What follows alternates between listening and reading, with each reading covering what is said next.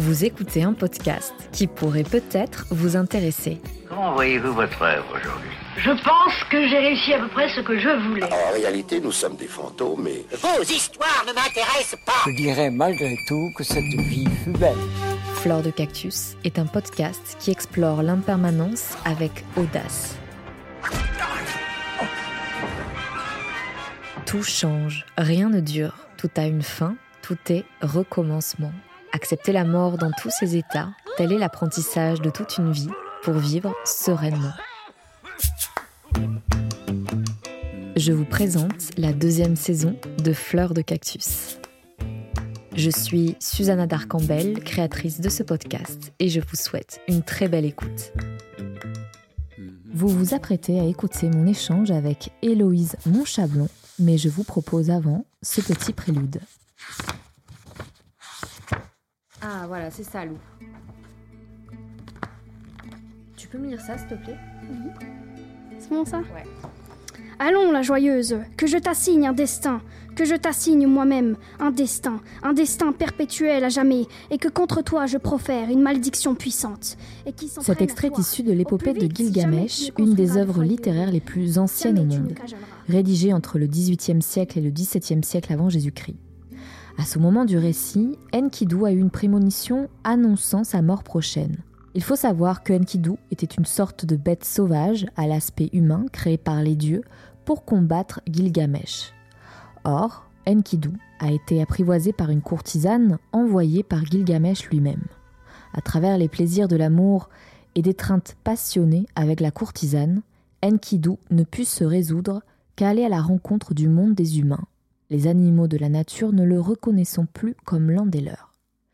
Il est devenu par la suite le meilleur ami de Gilgamesh. D'ailleurs, nombre d'historiens prêtent à leur relation une relation amoureuse. m'a fait du tort. Tu m'as ainsi ouais. Parce que moi qui étais libre, tu m'as ainsi fait du tort. Dans cette lamentation de Enkidu, au seuil de sa mort, il regrette d'avoir goûté à ce qu'il y a de plus humain, qui est l'amour et l'attachement à l'autre. Ce qui l'a rendu dépendant et prisonnier. Maintenant qu'il aime, il perd. Il perd non seulement la vie, mais cette vie passée auprès de la personne qu'il aime le plus au monde, Gilgamesh. Or, comme lui rappelle le dieu Shama, sans la courtisane, il n'aurait pas pu connaître l'amour pour Gilgamesh. Enkidu, pourquoi maudis-tu la courtisane? N'est-ce pas elle qui t'a fait goûter aux nourritures divines? L'amour est une émotion créatrice. L'amour peut aussi être source de tristesse profonde. d'un ample vêtement et qui t'a donné Gilgamesh pour compagnon. Quand on parle de la mort, je pense qu'il est essentiel de parler de l'amour. L'amour et la mort ont inspiré plus d'un écrivain, plus d'un poète, poétesse, et c'est bien normal. L'amour nous fait vivre des moments magiques, profondément sincères, mais fait aussi mal qu'il fait du bien. Lorsque nous sommes confrontés à la perte d'un être cher, le vide abyssal qu'il laisse derrière lui est à la hauteur de l'amour qu'on lui portait. L'amour, lorsqu'il est vrai, c'est-à-dire sincère et inconditionnel, n'est-il pas beau? Je pense que la réponse est évidente. Est-il possible alors de voir de la beauté dans les moments les plus tristes de notre existence, surtout ceux qui nous confrontent à la disparition de l'être aimé? À travers le meilleur et le pire souvenir d'Héloïse, je vous propose d'y trouver certaines réponses à cette question. Dans cet épisode, je vais parler de deuil, de rencontres magiques avec des animaux, de changements de vie abrupts mais nécessaires avec Héloïse Monchablon. Bonjour Héloïse, bienvenue sur Fleur de Cactus. Merci, merci à toi de m'inviter. Tu tiens un blog euh, sur la cosmétique naturelle et le bien-être depuis plusieurs années. Tu as créé ta propre gamme de cosmétiques naturels. Tu crées des contenus audiovisuels sur les réseaux sociaux. Et tu es musicienne dans l'âme, ce qui m'a intriguée de prime abord en fait.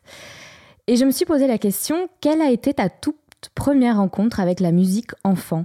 Ah ouais, on commence directement sur ce sujet, j'adore. Écoute, euh, c'est vrai que j'ai, enfin, je suis une musicienne dans l'âme, je sais pas parce que j'ai jamais étudié la musique, mais c'est vrai que euh, chez moi, j'ai ces souvenirs de euh, de fonds sonores en continu, que ça soit euh, chez mon père ou chez ma mère, parce que tu vois, moi, mes parents ont divorcé quand j'avais 5 ans, donc j'ai quand même ces deux univers en tête, et je me souviens qu'on avait toujours toujours des albums en fond. Et, euh, et je me souviens qu'on a toujours chanté en fond, euh, que ce soit chez ma mère ou chez mon père, et mon frère aussi d'ailleurs. Mais par contre, je suis euh, la seule musicienne de la famille. Tu vois, personne ne savait jouer d'un instrument ou quoi que ce soit. Et donc, tu as appris toute seule ou comment ça s'est passé? Bah écoute, euh, j'ai pris euh, quelques mois des cours de piano quand j'étais petite, histoire de savoir euh, décrypter une partition et savoir les bases. Et après, j'ai appris toute seule. Moi, j'aime bien apprendre toute seule parce que ça me laisse le temps, il n'y a pas de pression. Il n'y a pas la pression d'un professeur à côté. Il n'y a pas la pression d'être jugé. Et euh, ouais, du coup, j'ai toujours appris toute seule. La musique donc était en, fond, donc ça pouvait accompagner même un moment en cuisine, euh, comme euh, je sais pas, au petit matin, au petit déjeuner. Oui, c'est exactement ça. T'as utilisé le bon mot. J'ai cette idée de, enfin, j'ai ce souvenir du petit matin. Tu sais, quand quand je me réveillais et qu'il y avait déjà ma mère qui était réveillée dans le salon, qui avait mis du Nora Jones ou, ou tu vois ces albums ou Carla Bruni à l'époque. C'était un peu cette génération là. Euh, et c'était doux, c'était en fond sonore, euh, il y avait quelques bougies. Et donc j'ai ces souvenirs voilà, de, de, de, euh, de, réveil avec de la musique. Et d'ailleurs, ça vient de me revenir quand je te parle, ma mère, quand elle venait nous réveiller avec mon frère pour aller à l'école, elle n'utilisait pas un réveil, elle venait nous réveiller en musique. Moi j'avais un réveil horrible du Roi Lion, je me souviens, c'était un truc qui, avec des cloches, tu sais, c'était ah hyper violent. Ah ouais, la musique, ouais, ça, c'est hyper... c'est beau quoi d'être euh, enfant aussi, enfin d'être initié à la musique aussitôt comme ça, de cette manière-là. Ouais, c'est vrai, c'est vrai, mais tu vois, je me rends compte seulement en t'en parlant là. J'avais pas du tout conscientisé la chose euh, avant. Est-ce qu'il existe euh, une odeur, une saveur, un objet, une musique qui te renvoie avec nostalgie dans un, instant spécifique de ton enfance? En somme, quelle est ta Madeleine de Proust? Alors en termes d'odeur, tu vois, moi j'ai l'odeur de l'encens. Tout, tout, de suite qui me, qui me revient en tête, je me souviens que mon père en faisait brûler dans son cabinet parce qu'il était, il était kiné. Donc quand je venais dans son appart, il y avait ces odeurs un peu de bien-être, d'huile essentielle, de baume du tigre et d'encens. Et ça, pour moi, automatiquement, c'est. Euh, mais tu sais, c'est ces encens, parce que je te dis encens, mais il y a plein d'odeurs à l'encens. Mais c'est euh, c'est un peu cette odeur de santal, en fait. C'est l'odeur de santal, moi, qui tout de suite me rappelle euh, mon enfance, qui est ma petite Madeleine de Proust. Et j'ai aussi une musique. alors, le, le, le, nom est un peu compliqué, le titre est un peu compliqué, donc j'arriverai même, même pas à te le dire. C'est une musique africaine et euh, ça automatiquement pareil ça me ramène euh, chez mon père. Après comme je te disais j'ai euh, j'ai les titres, j'ai les sons de Nora Jones, de Carla Bruni et tout ça ça me ça me ramène instantanément à, mon enfance à ces périodes-là. Hmm. Et est-ce que tu as un exemple concret de comment se déroulait une journée dans pendant ton enfance? Ça dépend, ça dépend, ça dépend de quel âge. Tu, tu ouais, tu, tu, allez, tu, tu mettrais le curseur sur quel âge euh, je sais pas, peut-être 10 euh, ans, 8-10 ans 8-10 ans Bah écoute, ça dépendait vachement parce que, euh, parce que comme je te le disais, moi mes parents étaient divorcés donc ça dépend chez qui j'étais déjà. mais là, les, les, les, va dire le quotidien qui pouvait un petit peu changer, justement, c'est mon père a, donc était kiné et il habitait dans son cabinet. Et donc, comme mon frère et moi, on revenait de l'école, je me souviens qu'on arrivait dans sa salle d'attente. En fait, généralement, il était en consultation. Et on n'avait pas de salon à l'époque, on avait une grande salle de, une grande salle avec un mur de miroir qui lui servait aussi de, salle pour ses patients, pour faire du sport, tout ça. Et donc nous, c'était notre salon, ce qui était génial quand t'es enfant, t'imagines, tu rentres de l'école, t'invites tes copines pour faire des chorégraphies devant les grands miroirs du salon. pour faire des combats de sabre en bois, parce que mon père il faisait tout ça aussi. Donc en fait j'ai ces, euh, j'ai ces souvenirs de je rentrais et en même temps mon père était pas là pour nous accueillir parce qu'il était en consultation. On s'amusait bien avec nos amis et c'était pas classique. C'était un peu, euh, chez ma mère, c'était le côté plus classique, plus traditionnel, familial. On avait chacun notre chambre avec mon frère. On rentrait, on faisait nos devoirs dans la cuisine. Je me souviens tous ensemble. Ma mère devenait folle d'ailleurs en nous aidant à faire nos devoirs. Euh, et mon père, j'avais ce truc où on rentrait un peu et c'était un peu plus, euh, c'était un peu plus grisant parce que c'était moins classique, tu vois. Mais le, le, son que tu m'as envoyé, je, je m'en rappelle maintenant, c'est euh, Kajanin, je crois. Euh, qui, une chanteuse qui vient du Burundi. Et quand j'ai écouté cette musique qui s'appelle Sambolera, ça m'a marqué parce que c'est une langue euh, qui ressemble, je sais pas, il y a eu quelques. Euh, ça me fait penser un peu au brésilien. J'ai pas trouvé ça traditionnel en fait comme son. Et déjà, Kajanin, je ne connaissais absolument pas. Et ce qui veut dire quand même que tu étais dans un environnement, peut-être du côté de ton père, en tout cas quelque chose qui était très exotique, voire euh, un peu underground, quoi. Parce qu'elle n'est pas connue, cette, euh, cette musique, même euh, enfin, en termes la musique africaine. Et, non, et mon père n'était pas classique du tout. Alors, c'était pas. Du coup, c'était pas, mhm. c'était pas une bonne chose quand j'étais petite, parce que du coup, j'avais pas ce côté très rassurant, pour être très honnête. Il mhm. sortait un peu des clous. Euh, Mais maintenant, avec, avec du recul et euh, avec mon âge, donc j'ai 30 ans, je me dis, oh là là, mais c'était hyper intéressant, hyper enrichissant. Mais effectivement, c'était une, ça, ça, ça, sortait un peu du lot. C'était pas, euh, il n'avait pas une approche classique de la vie, des croyances. Tu vois, déjà à l'époque, il s'intéressait énormément au yoga et c'était pas du tout, du tout la mode il y a une trentaine d'années.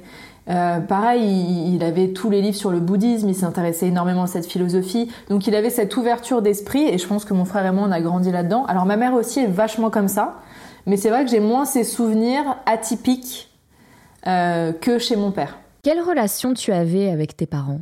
Euh, J'ai une super, alors j'ai, j'ai, j'ai une super relation avec ma maman, genre et de mieux en mieux, ça a toujours été le cas. Alors un peu compliqué euh, au moment de l'adolescence. Euh, parce que j'ai fait ma crise d'ado très tôt, vers 13 ans. Moi, je, faisais le mur, j'allais faire toutes les bêtises. C'était tôt, donc ça a été un peu conflictuel. Mais euh, quand même énormément de complicité. Aucun tabou dans la famille, on parlait vraiment de tout. Euh, donc ça, c'était hyper agréable. Et avec mon père, ça a été un petit peu plus compliqué aussi au niveau... Non, déjà quand j'étais petite. Ça a déjà été un peu plus compliqué. Euh, donc, euh, donc ça, on en reparlera sûrement après. Moi, j'ai perdu mon papa quand j'avais 15 ans, donc je pourrais pas te dire quelle, quelle est ma relation maintenant à, avec mon père et quelle aurait été ma relation. Mais en tout cas, avec ma mère, j'adore ce côté où maintenant, en fait, on est, on est deux femmes qui... Euh, il n'y a plus cette relation mère-fille. On est vraiment deux femmes qui partageons, qui parlons, qui échangeons. C'est hyper cool, c'est hyper intéressant. Euh, et ça a toujours été, voilà, comme je te le disais, plutôt le cas. Avec mon père, c'était un petit peu plus compliqué. Mmh.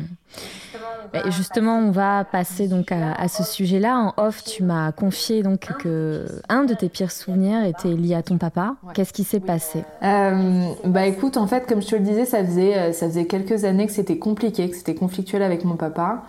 Euh, parce que déjà, je pense, comme je te le disais, qu'il n'avait pas ce côté rassurant qu'on peut attendre d'un père. Il n'avait pas ce côté protecteur. Donc en fait, je, je me suis jamais sentie vraiment très euh, très bien, très sécurisé. Et, vraiment avec du recul, je me rends compte qu'on a vraiment besoin de ça quand on est enfant. Ça fait partie euh, des bases du développement en fait. Et, euh, donc c'était un petit peu, euh, voilà, c'était pas rassurant. Il n'avait pas ce côté classique en plus, donc c'était encore moins rassurant. Et au moment de l'adolescence, euh, il a eu, des petits soucis d'alcool qui ont fait que ça a été encore plus compliqué. Et, pareil, je supportais plus d'être là et de le voir dans un état qui était pas le sien. Alors après, il n'était pas avec du recul, en fait, c'est pas qu'il buvait beaucoup d'alcool, mais c'est comme il était épuisé par son travail qu'il n'arrivait pas à bien dormir. Tu sais, il prenait euh, parfois des médicaments pour dormir et les mélanges faisaient que euh, son état n'était plus son état naturel. Et ça, c'est quelque chose qui, c'est un, un, traumatisme, je trouve, quand, quand on est enfant. Je sais pas ce que t'en penses, mais de voir ses parents changer d'état euh, c'est un truc qui, qui, qui, qui, est pas sécurisant du tout. Même si c'est joyeux, hein, même si, même si c'est pendant qu'ils font la fête avec leurs potes et d'un coup qu'ils sont un peu bourrés, il y a un truc qui est un peu bizarre quand t'es enfant, de voir tes parents dans un état qui est pas le leur. Ouais, c'est très perturbant, oui. C'est comme si t'avais affaire à...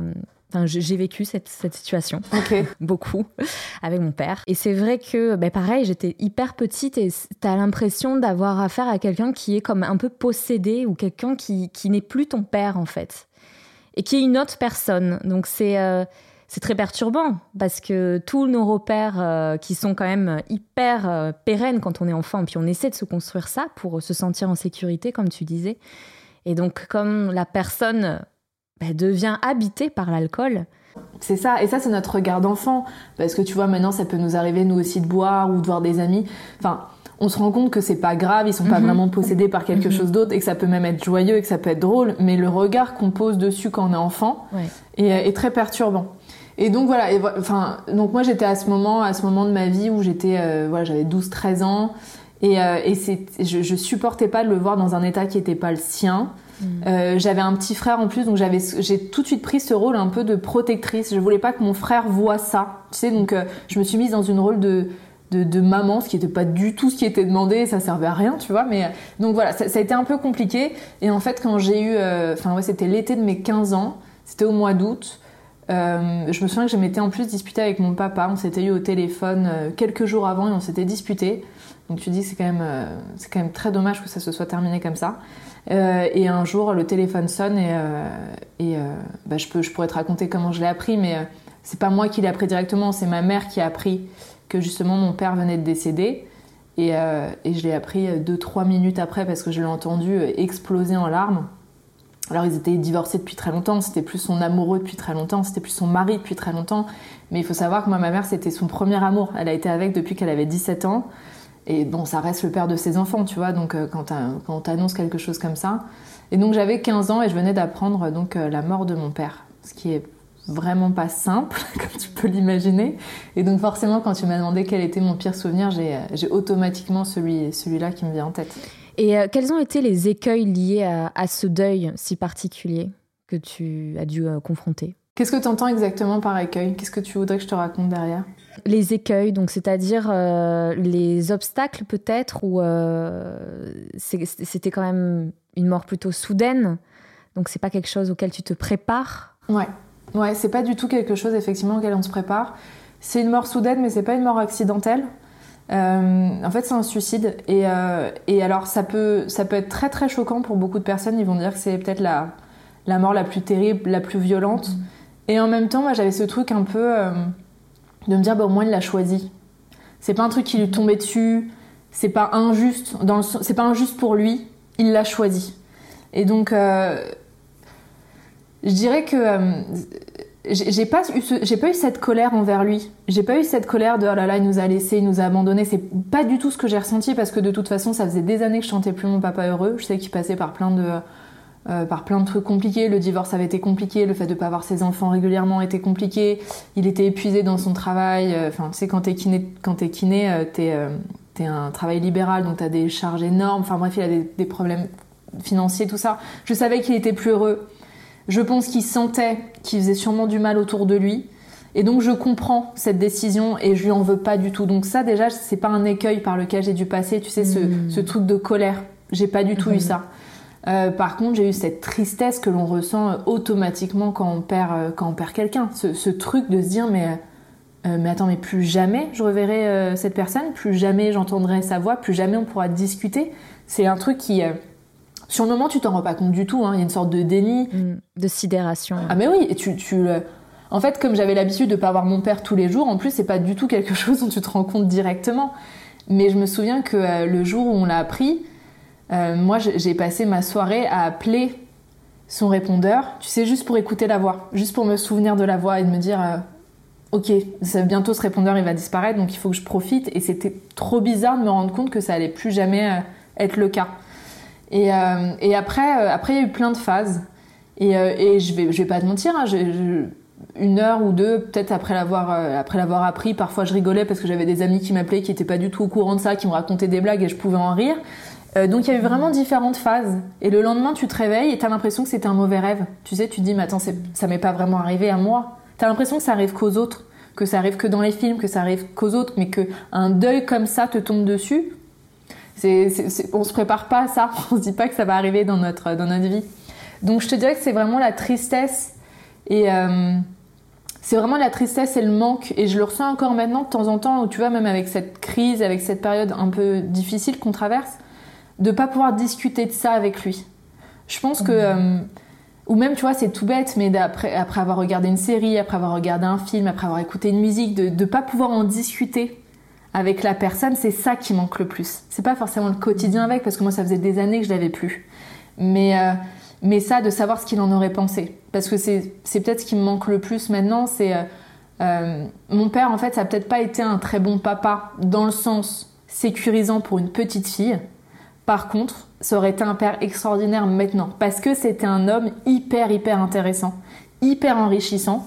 Et donc, maintenant, à mon âge, à 30 ans, ça aurait été tellement cool de partager tout ça avec lui, tu vois. Donc c'est plutôt ce manque-là et cette tristesse, mais il n'y a pas de colère, il n'y a pas d'injustice. Je ne l'ai pas du tout vécu comme ça, bizarrement, tu vois. Et peut-être ce regard qu'il avait qui sortait des sentiers battus qui sortait des clous. Bah totalement. Et, euh, et maintenant, c'est drôle parce que quand, quand, tu vois ce que je fais sur les réseaux sociaux, alors euh, tu, tu as beaucoup parlé effectivement de, de, la cosmétique et je parle beaucoup de ça, mais je parle aussi du yoga, je parle du dev perso, je peux parler de spiritualité tout ça, c'est mon père en fait. Donc moi qui, suis le portrait craché de ma mère, plus que mon père, et encore, j'ai quand même les deux, euh, j'avais pas l'impression, j'avais pas conscientisé le fait que j'ai autant de parties de lui. Mais si, clairement, je, je suis pas la fille de mon père pour rien.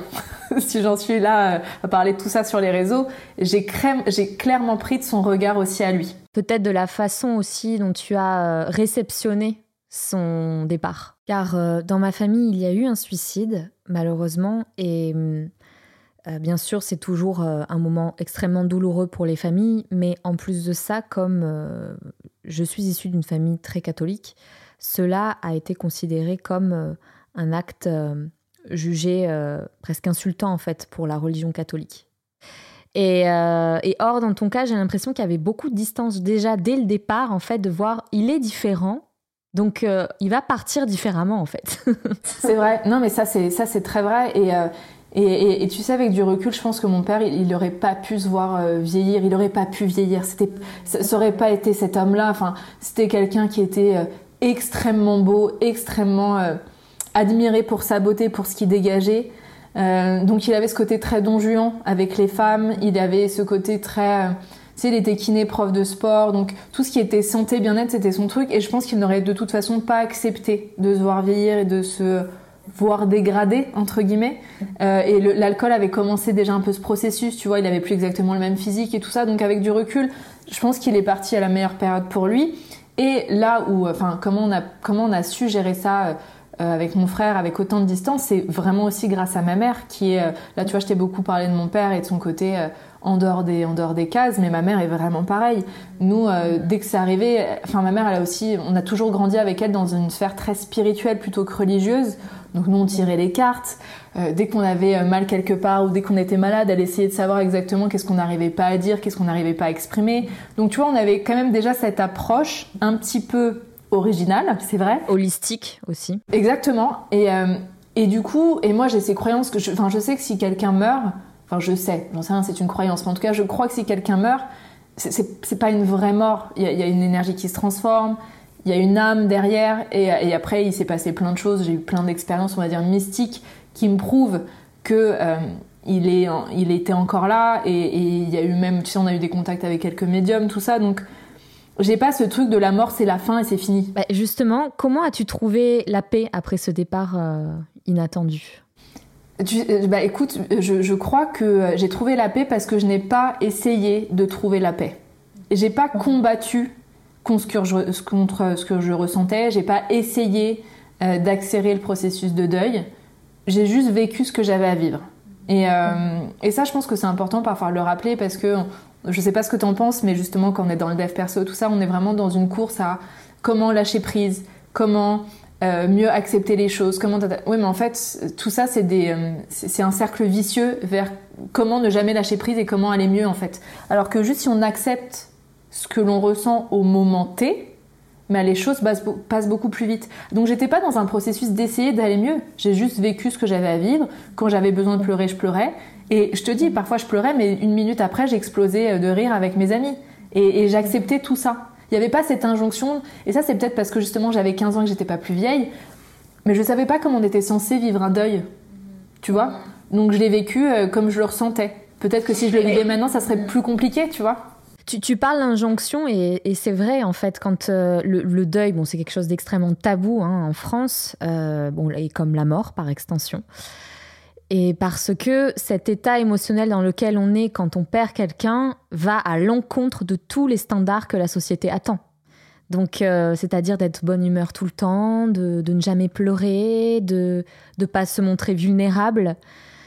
Et, euh, depuis euh, quelques années, puis en faisant Fleur de Cactus et les rencontres que j'ai faites, il y a comme une sorte de révolution un peu dans le monde funéraire, non seulement donc du côté des ponts funèbres, mais aussi des accompagnateurs. Donc il y a des gens qui se spécialisent dans le deuil et qui justement ont ce discours que tu as où, ben, pour pouvoir vivre le deuil, ils ne parlent pas de survivre, D'ailleurs, cette expression n'est pas adéquate en fait, parce que il faut juste accueillir ces émotions-là, se laisser couler dans ces émotions pour pouvoir les vivre et comprendre qu'est-ce qu'on a à apprendre, et non pas d'essayer de, les nier, de les et de pas les regarder en face, et finalement de se laisser un peu euh, happer par ce modèle euh, de la société où on nous dit il faut être euh, hyper efficace au boulot. Donc c'est sûr si tu traînes ta tristesse au travail comment tu veux euh, faire ta journée de taf comme ton employeur ou le voudrait?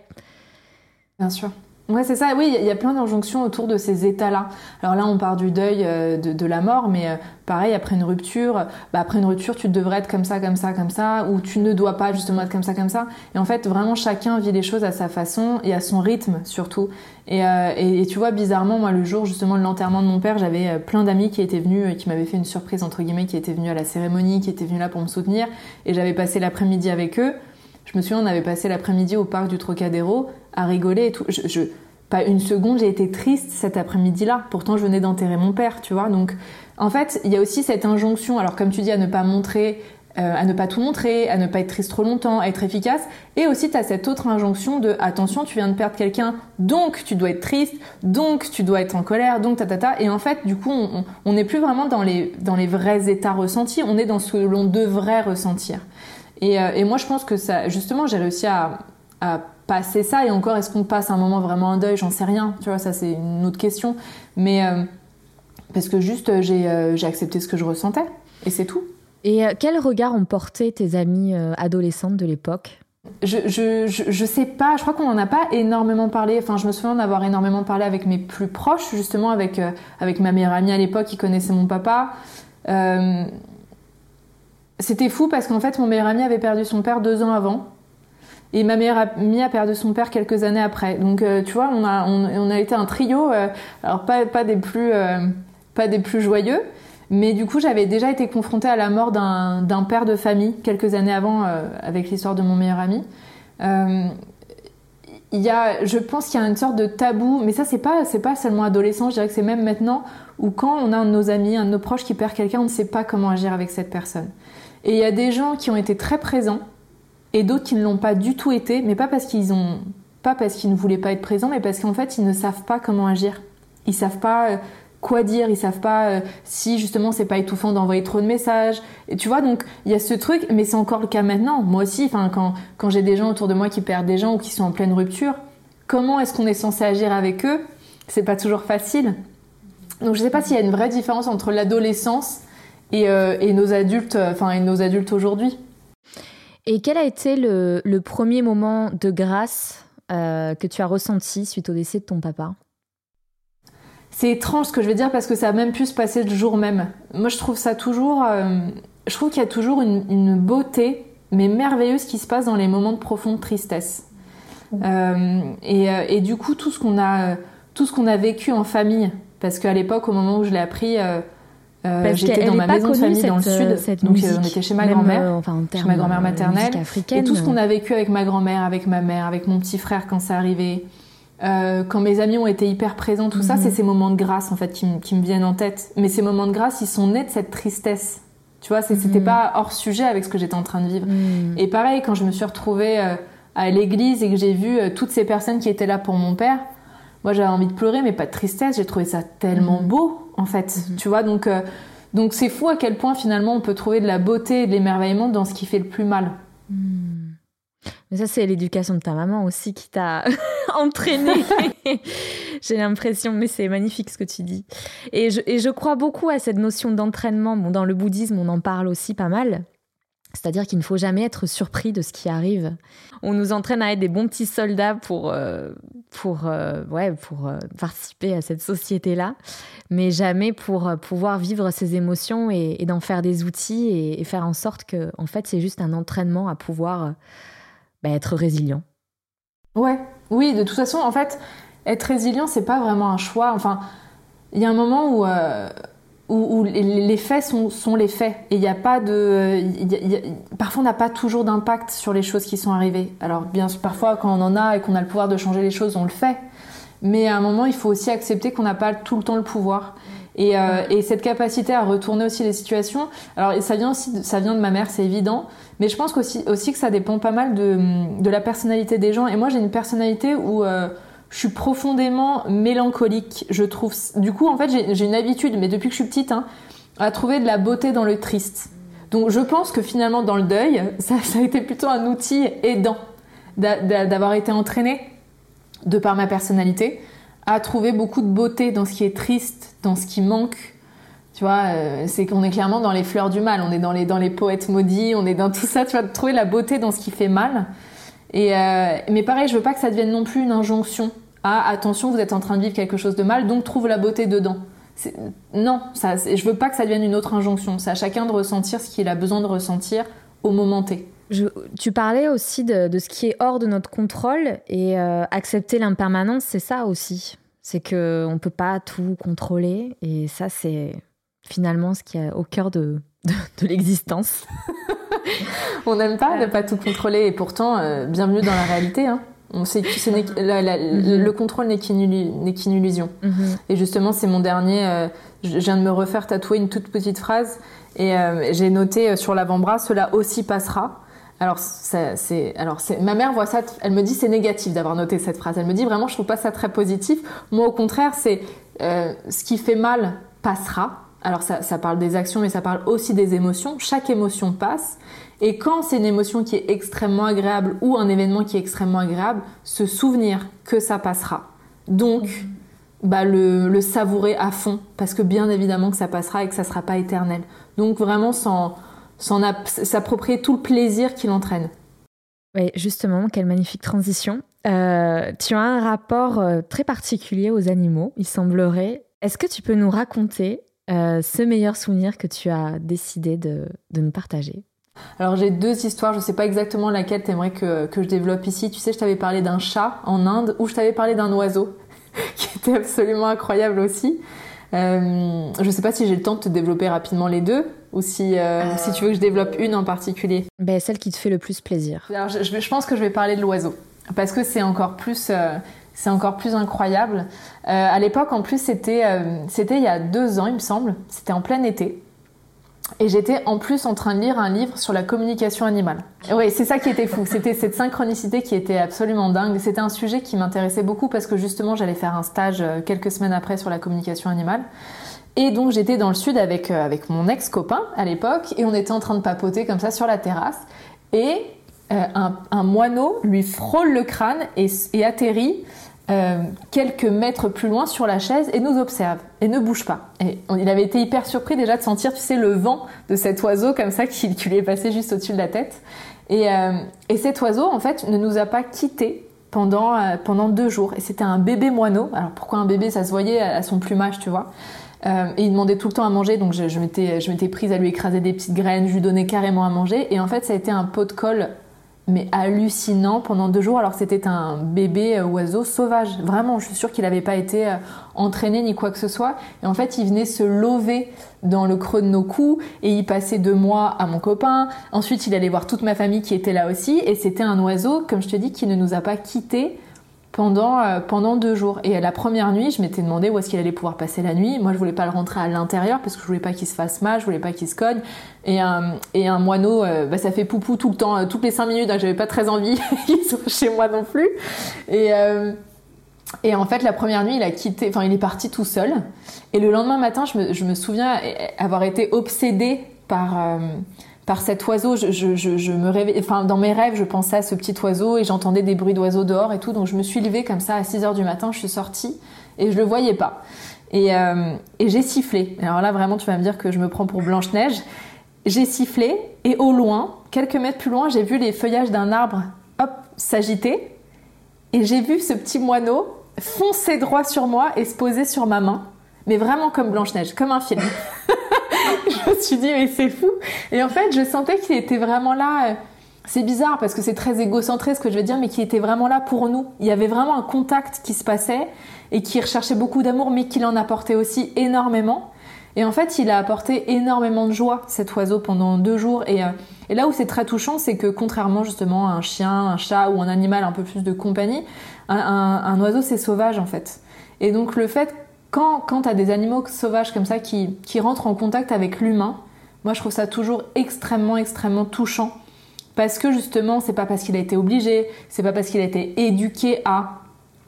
Et du coup, ça nous relie instantanément avec notre côté euh, nature, avec euh, notre part animale. Et, euh, et moi, ça me relie automatiquement avec la beauté de ce monde et, et, et les échanges qu'on peut avoir avec les, avec les animaux, avec la nature, avec les plantes. Donc là, tu vois, je t'ai raconté rapidement cette histoire, mais, euh, mais il m'arrive encore, enfin, toujours des trucs pas possibles avec, avec des animaux. Et j'ai un respect profond pour les animaux. Moi, j'ai arrêté de, enfin, j'ai arrêté de manger de la viande et du poisson il y a plus de 7 ans maintenant. Et j'ai l'impression que, euh, que, euh, que depuis, ce lien s'est encore plus resserré. Il une, euh, y a une sensibilité qui est encore plus accrue qu'avant, depuis que je suis végétarienne en tout cas. Et donc, euh, et donc ce petit oiseau, euh, il est parti tout seul. Il y a un moment où je voulais plus, je l'engueulais parce que je voulais pas qu'il rentre dans la maison. J'en avais marre, surtout c'était un vrai pot de colle. Je te dis, il lâchait pas mon, euh, il lâchait pas mon épaule. Et je lui ai dit non, non, à un moment tu restes dehors, tu, tu restes là. Et il est parti tout seul. Bon, ça m'a fait pleurer. Hein. J'étais très triste qu'il s'en aille. Mais j'ai trouvé ça fou qu'il arrive au moment où je lisais ce livre-là. Et, donc ça, c'est un des, un des très jolis souvenirs que j'ai. Et à chaque fois, de toute façon, qu'on me parle des animaux, qu'on me parle de ce genre d'histoire, ça me fait instantanément euh, sourire. Et je me rends compte à quel point, euh, fou, il y a des trucs, euh, il y a des liens qu'on comprend pas, qu'on conscientise pas, mais qui sont pourtant bien là, qui sont pourtant bien réels. Et je pense que n'importe qui, tu vois, qui écoutera ce podcast, ressent ce lien étroit qu'ils ont avec leur animal, leur animal de compagnie. Euh, souvent avec un chien, avec un chat, avec un lapin. Moi j'ai eu des lapins pendant très longtemps dans ma vie et j'arrivais à créer des connexions très très fortes aussi. Pourtant c'est moins, euh, ça paraît moins fort qu'avec un chien et pourtant pas forcément. Euh, mais les gens qui ont été au contact d'animaux, ils sont capables de ressentir le contact qu'on a, qu'on a avec la nature. Tous, généralement.